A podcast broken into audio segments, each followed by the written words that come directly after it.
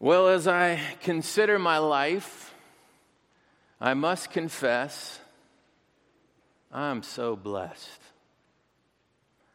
I'm swimming in blessing, and we all are. We can't count all of our blessings, there's just way too many of them.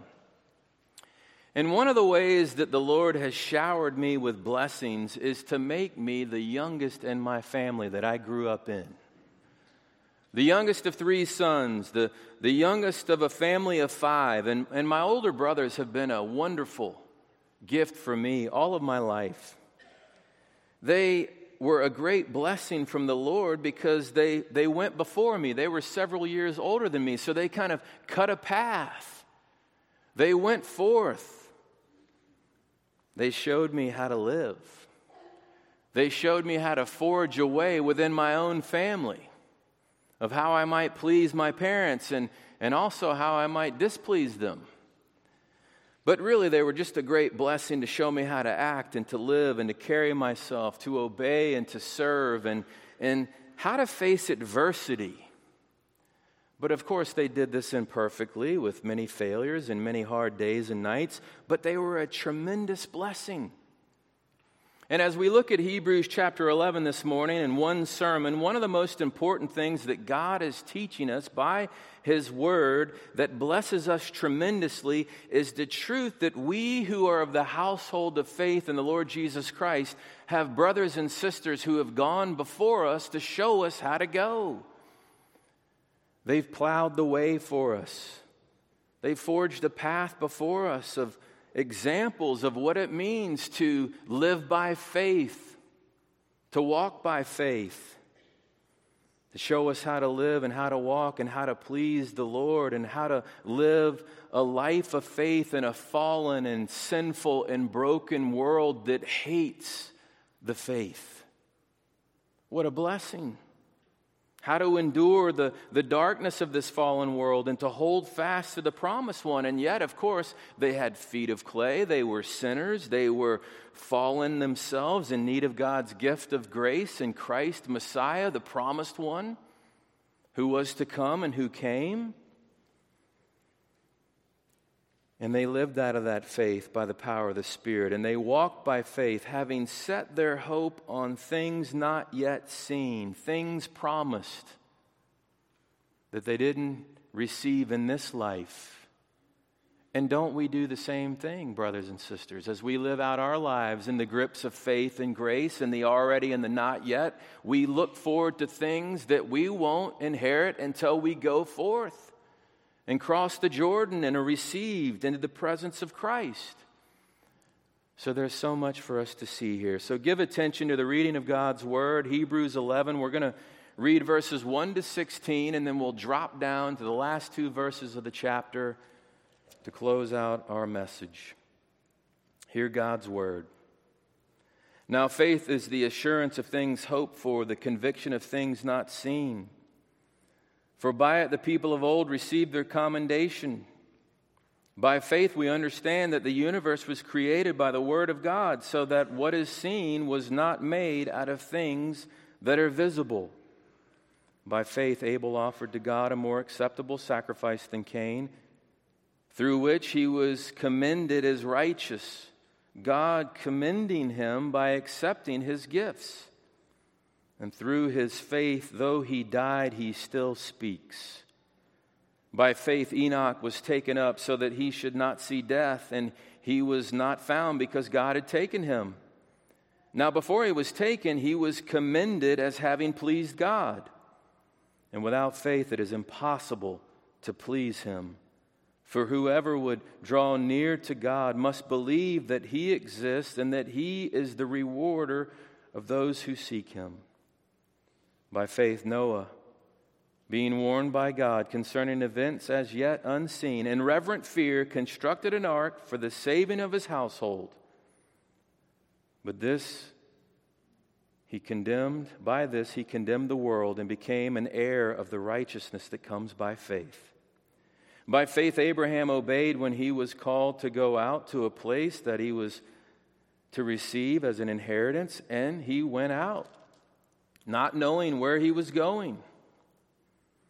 By faith, he went to live in the land of promise as in a foreign land, living in tents with Isaac and Jacob, heirs with him of the same promise.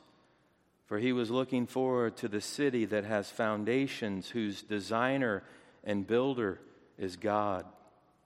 By faith, Sarah herself received power to conceive even when she was past the age, since she considered him faithful who had promised. Therefore, from one man, and him as good as dead, were born descendants as many as the stars of heaven and as many as the innumerable grains of sand by the seashore.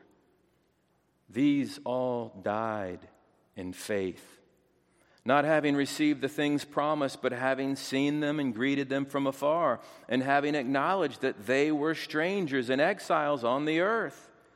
For people who speak thus make it clear that they are seeking a homeland. If they had been thinking of that land from which they had gone out, they would have had opportunity to return. But as it is, they desire a better country, that is, a heavenly one. Therefore, God is not ashamed to be called their God, for he has prepared for them a city. Now, 39 and 40. And all these, though commended through their faith, did not receive what was promised, since God had provided something better for us, that apart from us they should not be made perfect. Amen the word of the Lord to us. Well, here we are dig, digging, in, digging in deep. We're well into our study of Hebrews, and now we come to this great chapter, chapter 11, which is often referred to as the Hall of Faith or the Hall of Faith fame because it recounts so many stories of saints of old who were trophies of God's amazing grace. And we're hitting this message in one chapter, or this. Uh, this uh, one chapter is getting one uh, sermon because we've just recently done a, an entire series on Hebrews 11. So if you want to have a deep dive, then go and listen to those sermons. But what we're hit with right off the bat as we open up this chapter is the main theme of Hebrews is that faith is the assurance of things hoped for. It's the conviction of things not seen. That's the very first verse. And that brings us to our first main point this morning the glorious truth of this. The gift of living faith enables us to see the invisible.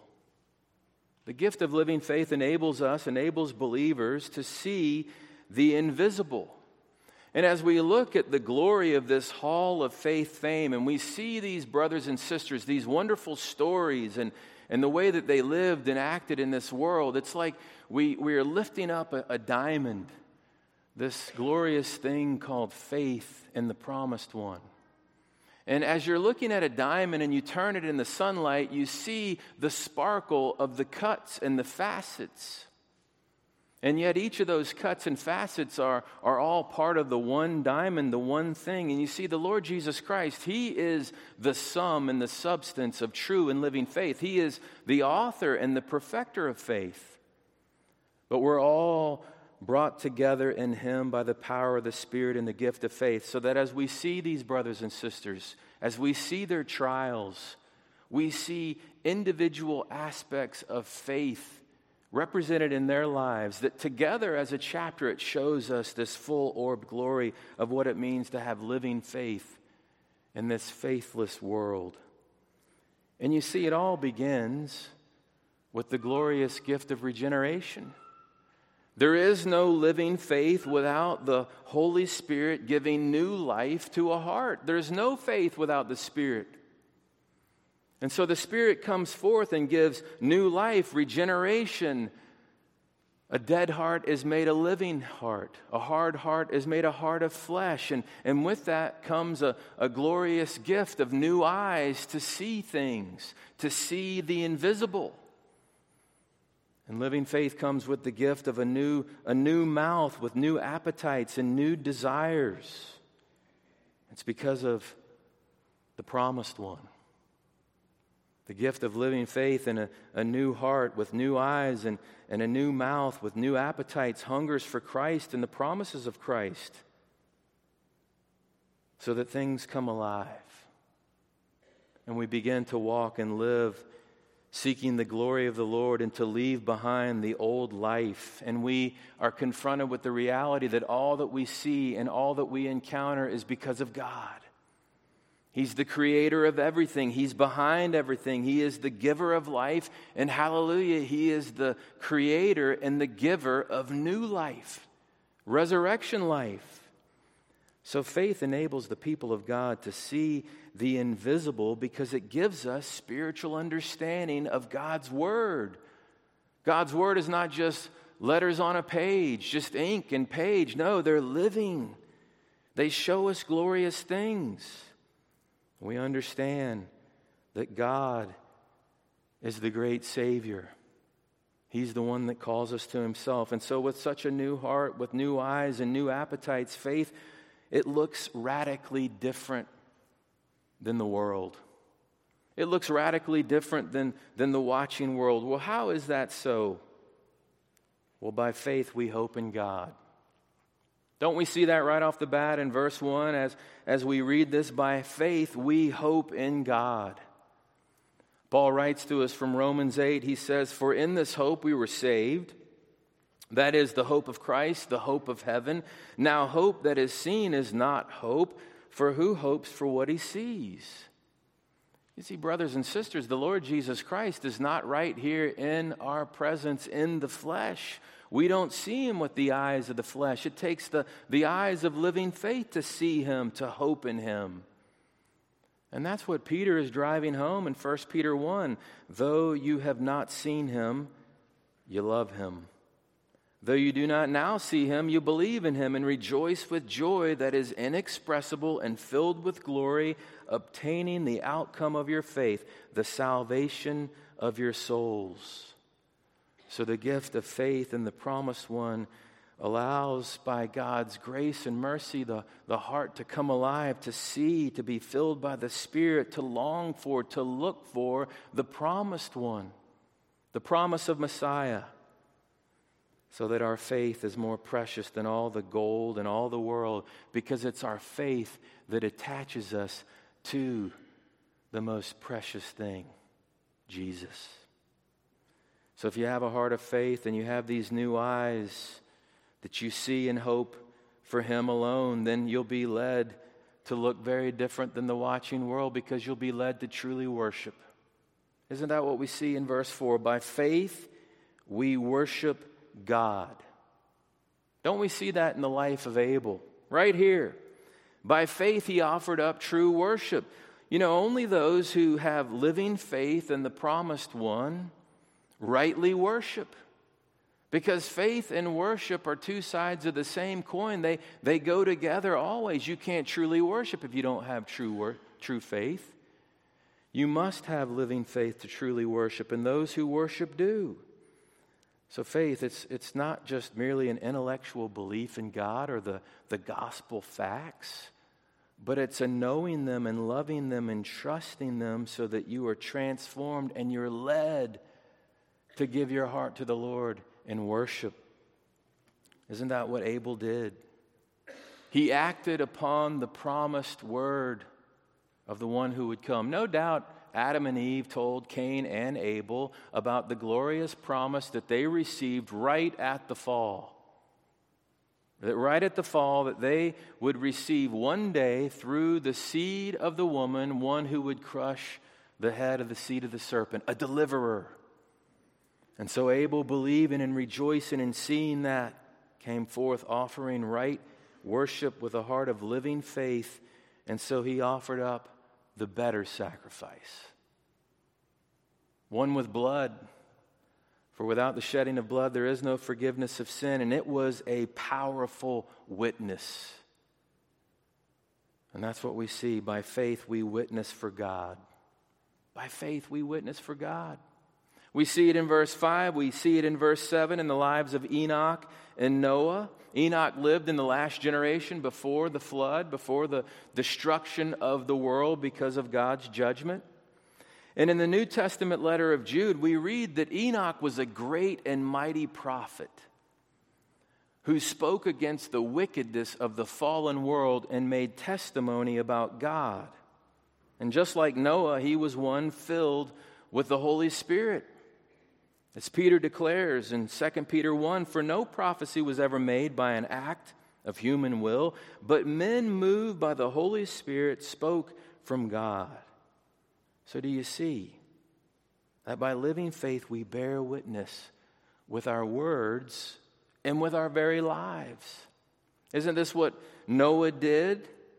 By God's gracious gift of faith sealed to Noah's heart and life, what did he do? He preached a sermon through his work.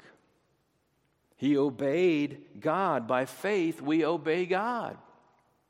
And he got to work on the ark, and it was foolish in the eyes of the fallen world, but his faith was active, it was living, it was hope filled as he labored, even in the midst of that ridicule and persecution. They thought he was stupid and crazy to build an ark on dry land.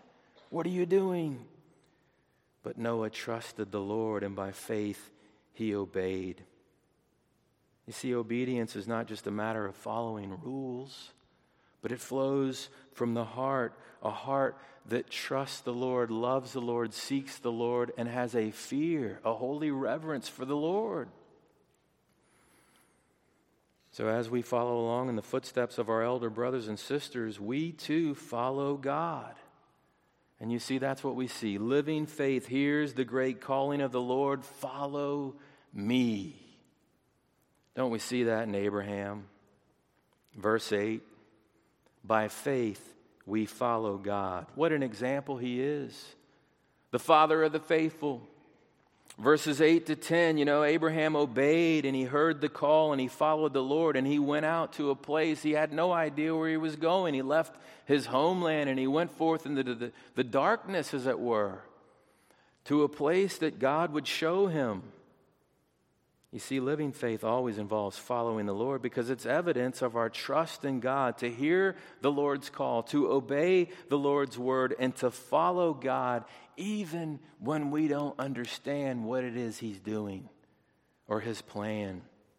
You know, as we reflect on Abraham's faith, let's ask ourselves the question are we willing to follow the Lord where He calls us to go, even when we don't understand what's happening or where He's leading us?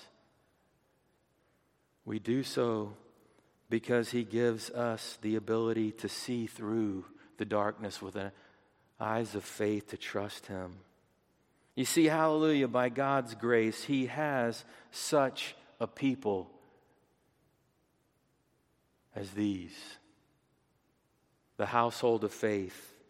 His people in the Old Testament that looked and longed for the coming of Messiah, the promised one, as well as the people of the New Testament who beheld the Christ in his flesh, in his glory, as he was living and acting, as he fulfilled the covenant of grace by his lifeblood.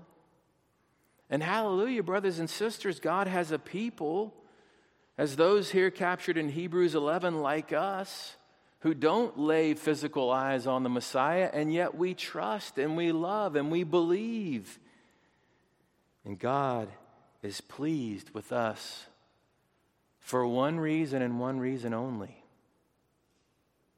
He's well pleased with his son. And the gift of faith attaches us to his son.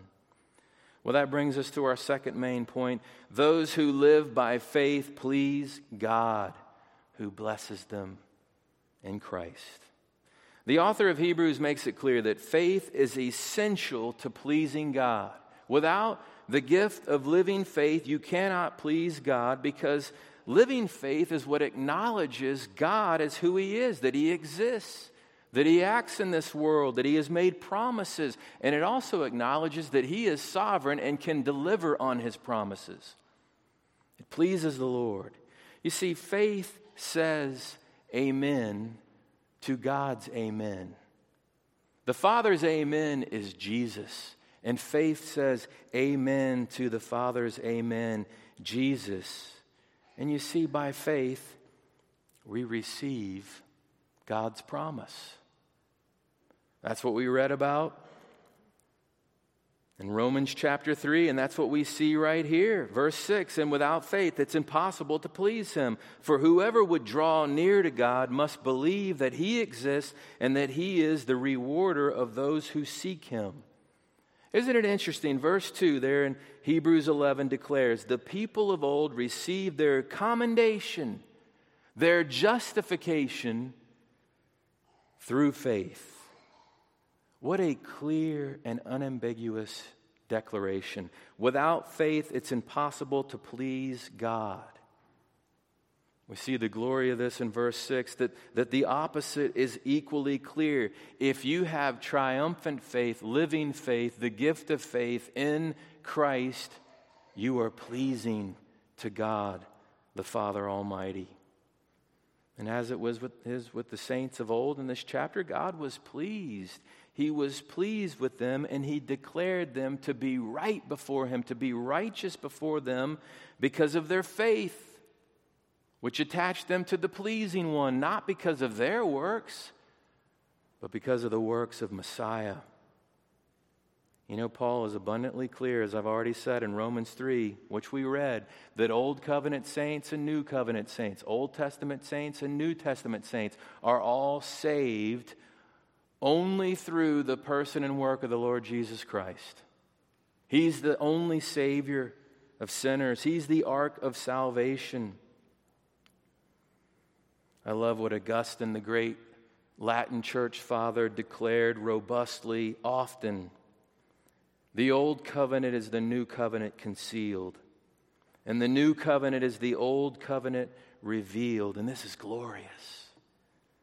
But you see, with the coming of Christ, he fulfilled all righteousness in his life and his, in his death at the cross, his burial and his resurrection, and he ascended on high into the heavenly temple, as the author of Hebrews has already gloriously shown us in chapters 8, 9, and 10. Christ ascended on high in his resurrected, glorified body, baptized in the blood of the covenant, and stood before the Father of glory and declared, It is finished.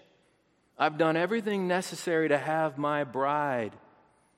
So he petitioned the Father, send forth the full outpouring of the Holy Spirit so that the kingdom could be blown wide open.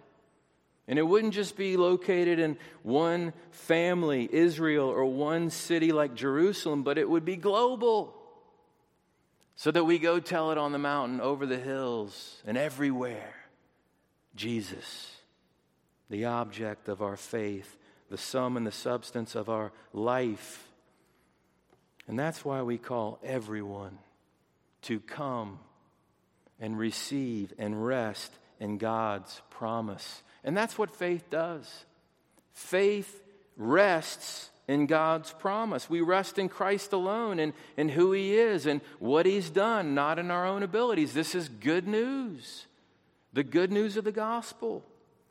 You see, true faith doesn't demand that God get right with us on our own terms. I mean, can you imagine getting the the most perfect and pure gift ever. And then telling the gift giver, just wait a minute, let me go add something to it, then it'll be good.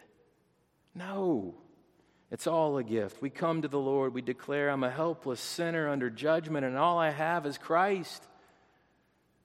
So I receive him, I rest in him, I cling to him. And, and such a triumphant faith that pleases the Lord, that receives God's promise, that rests alone in Christ is a life of trust. That's what we see through this hall of faith, fame, and these brothers and sisters. They had lives of trust, hearts of trust. They trusted in God's promise even in the midst of the darkness. They had hard lives. By faith, we trust in God's promise in the darkness of life. You know, even though we may ignore them, each and every day, God reminds us that we live out our lives under the shadow of death. We try to deny it, we try to push it away from before us, but it's a reality. Death is all around us. We live out our lives under the shadow of death. But like our brothers and sisters of old who were filled with the gift of living faith, we live by faith so that we trust in God's promise even though we move through the darkness of this life lived out under the shadow of death. Because the gift of living faith doesn't fear death because it cannot die. Living faith cannot die because remember, it is attached and it is rooted in the resurrected one forever and ever. The one who declared that he is the resurrection and the life. Whoever believes in him, though he die, yet shall he live. So, such a trusting faith that's rooted in the resurrected one is an enduring faith. Don't we see that throughout this entire chapter? By faith, we endure by the power of God's promise. We see that especially in verse 13. As believers daily rest in Christ and trust in God's word, He's well pleased to give us holy endurance. You know, holy endurance, the gift of living faith through the gift of the Holy Spirit, is like the awesome tractor beam that just keeps pulling God's people through the darkness and the trials of their lives all the way home to heaven. That was the case for all of these saints of old. As we read in verse 13, these all died in faith. How glorious. They died in faith. Glory, hallelujah. However, they had not received fully that which had been promised. But verse 16 tells us, But as it is, they desire a better country, that is a heavenly one. Therefore, God is not ashamed to be called their God, for he has prepared for them a city. See, faith endures trials and sufferings, and that's what Hebrews 11 shows us. It enables the saints to endure because we know that God is with us in all of our trials and He leads us through them. The invisible hand of the Lord, of the Spirit, leading us. Jesus says, My sheep hear my voice, and I know them, and they follow me, and I give them eternal life, and they will never perish, and no one will snatch them out of my hand no trial, no persecution, no suffering, no sorrow will keep you from Christ.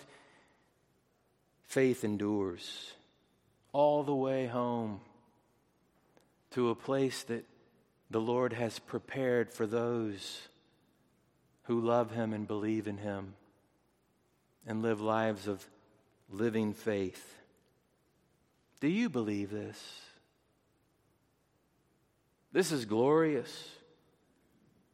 But I have to say that when I look at my own life, when I, when I look at the body of Christ, when I look at our fellow saints of old, I see the reality that we all, like sheep, have gone astray. We're weak, we're hypocritical, we're often disobedient, we're selfish, we're shameful, and I wonder why. Why would God the Father give the gift of His Son and the gift of Holy Spirit wrought faith to save and to sanctify people like you and me? I love roses. That might sound kind of odd, not real masculine, but I love them. I started growing them 10 years ago. They're exciting, they're mysterious. And I love watching them even throughout the winter to see the first greening up of the rose vines because that means something else is coming. The buds are coming. And then we're in the middle of it right now. It's starting the explosion to our senses the colors, the smell, the touch, it's the glory. Well, why do I get excited about roses? You know, when, when looking at roses in the wintertime, they're, they're not much different than a thorny pricker vine. You know, a rambling rose or a climbing rose. In the winter, it just looks like a, a bramble with thorns. But I get excited about them because I've seen them in their glory. I've experienced the glory. My favorite rose is called the Awakening. It's beautiful. But in the winter, it, is, it has the biggest thorns. It's the worst of all of them. It's ugly but it awakens to this glory. And you see, the Lord Jesus, with his perfect knowledge and the, the glorious unveiling of his f- perfect plan, he looked at us in our ugly sin, our ugly, thorny, hateful sin, and he just kept on looking right on past that to what we were foreknown and loved to be, what we were called to be, what we were saved to be what we were justified to be and sanctified to be, and one day fully and finally in His presence to be in glory. And this gave Jesus such a joy and excitement that he, he submitted in love to the Father and he ran the arduous trial of his life in this world, the perfect Son of God, in the midst of a bunch of sinners that hated him, that wanted to destroy him. As he ran the, the race of living out the law and perfection and going all the way to his passion, to pour out his life unto death on the cross and to become sin for you and me, sinners, to take our shame and our pain and to remove all of our sins before the face of God Almighty, to be damned for an eternity on that cross so that we wouldn't be so that our thorny and stinky and rebellious lives that stick and prick and hurt ourselves and others can be made beautiful and lovely and give off the aroma of grace and life instead of the stench of death, of pride and selfishness and jealousy and indifference. You see, as born again, captivated believers in the glorious grace of Almighty God, we have these eyes to see Christ, and that does something to us. As He looks past what we were to what we are in Him, we look past the trials and the suffering and the pain of this life to the one who saves us and sanctifies us, that'll lead us all the way home. You see, our spiritual vision allows us to look through all these things even in the midst of the world hurling rocks at us. Just like those rocks that were flying at Stephen's head. By the power of living faith, we believe God's promise of life in Christ again and again, and we endure by the power of that promise, even though our bodies die. Think about that. Just like Stephen, he died in faith. And Stephen's eyes of living faith didn't have to look nearly as far as Abraham's because Jesus was just right there in glory as he bore witness to the testimony of the resurrected Savior. Abraham had to have some long vision to see the coming of Christ. But you see, faith could not be given without the faithful one who came. Jesus, the faithful second Adam the Son of God, the Son of Man. He is the one who came forth, who is absolutely, positively pleasing to God the Father. What glory, what love. He is the sum and the substance of our faith because God Almighty is well pleased with him. Think about the Father's testimony over the Son again and again and again. The only time that we hear the voice of God the Father in the New Testament, he boomed out, Behold, this is my beloved Son in whom I am well pleased. So if you have the gift of faith, resting alone in Christ, then you have his life report card. And that's good news. And you have the pleasure of Almighty God because you are attached to the one in whom he is well pleased and his joy is your strength to endure the trials of this life. And that brings us to our final thought. What does every child of God have in common? Faith. So, faith really is a family affair, a family affair with Christ at the head of the table. And that's our third and final thought. Living faith is a family affair that is fully revealed on the day of days. Living faith, it's this family affair. It, it finds its fullest expression at the end of the age, the day of the Lord, the glory that approaches. That's what we see here in, in shadow, as it were, opening up the mystery of this in verses 39 and 40. The author writes, And all these, though commended through their faith, did not receive what was promised, since God had provided something better for us, that apart from us they should not be made perfect. You see, brothers and sisters, the gift of faith involves individuals for sure, But it's always a family affair. We are always together in Christ, the body. The gift of faith in the Spirit, it's the deposit that guarantees our inheritance as the saints of God in Jesus. And what the author's pressing home here about all those of the household of faith, it's a little awkwardly worded in our English translation. But in the Greek and in the context, it's very clear. The Old Testament saints, they looked for the promised one to come, and they did so by the gift of faith, but they died still waiting for the day that he would come. And yet, in that faith, they participated in the, the privileges and the blessings and the benefits of Christ's life and death and resurrection and ascension and the mystery of God, passing over former sins, awaiting the day of Christ. Maybe this will help illustrate it a bit. You know, as the youngest person in the family, in my family, I was slow. And my family were always waiting on me, especially for the dinner table. And it used to drive my brothers crazy. But as a good Presbyterian family, you know, we tried to do things decently and in order, so it was always no, no, no, we cannot start until the whole family is at the table. So they waited. And then I'd show up and we would sit down and enjoy the meal. And this was certainly true for the big celebrations of our lives, all together as a family. And you see, that's what the author of Hebrews is showing us here. He's saying, look, the whole family had to be gathered together, each and every member of Christ's body, even the last little lamb to come in. And the glory of this, all together, faith, the family affair we're not lone rangers in this thing called the life of faith. No, we are one in Christ. So we must fix our eyes on Jesus. Individually and familially, in our family, in our church, by faith, we fix our eyes on Jesus.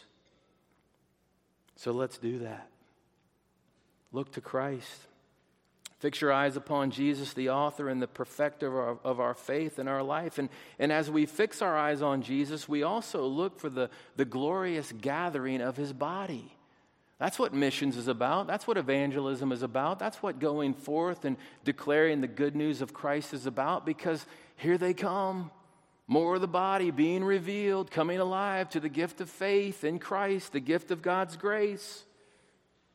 So we look for his second coming, when we'll all be gathered together with eager anticipation to attend the wedding feast of the Lamb together forever, the body of Christ.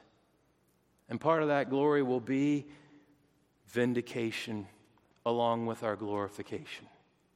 You see, by faith, we eagerly anticipate vindication and glorification because as we press forth through this life of faith in Christ, filled with trials and persecutions and sorrows, they'll all be worth it because one day before the entire universe, God will declare to you in Christ, brothers and sisters, well done, good and faithful servant.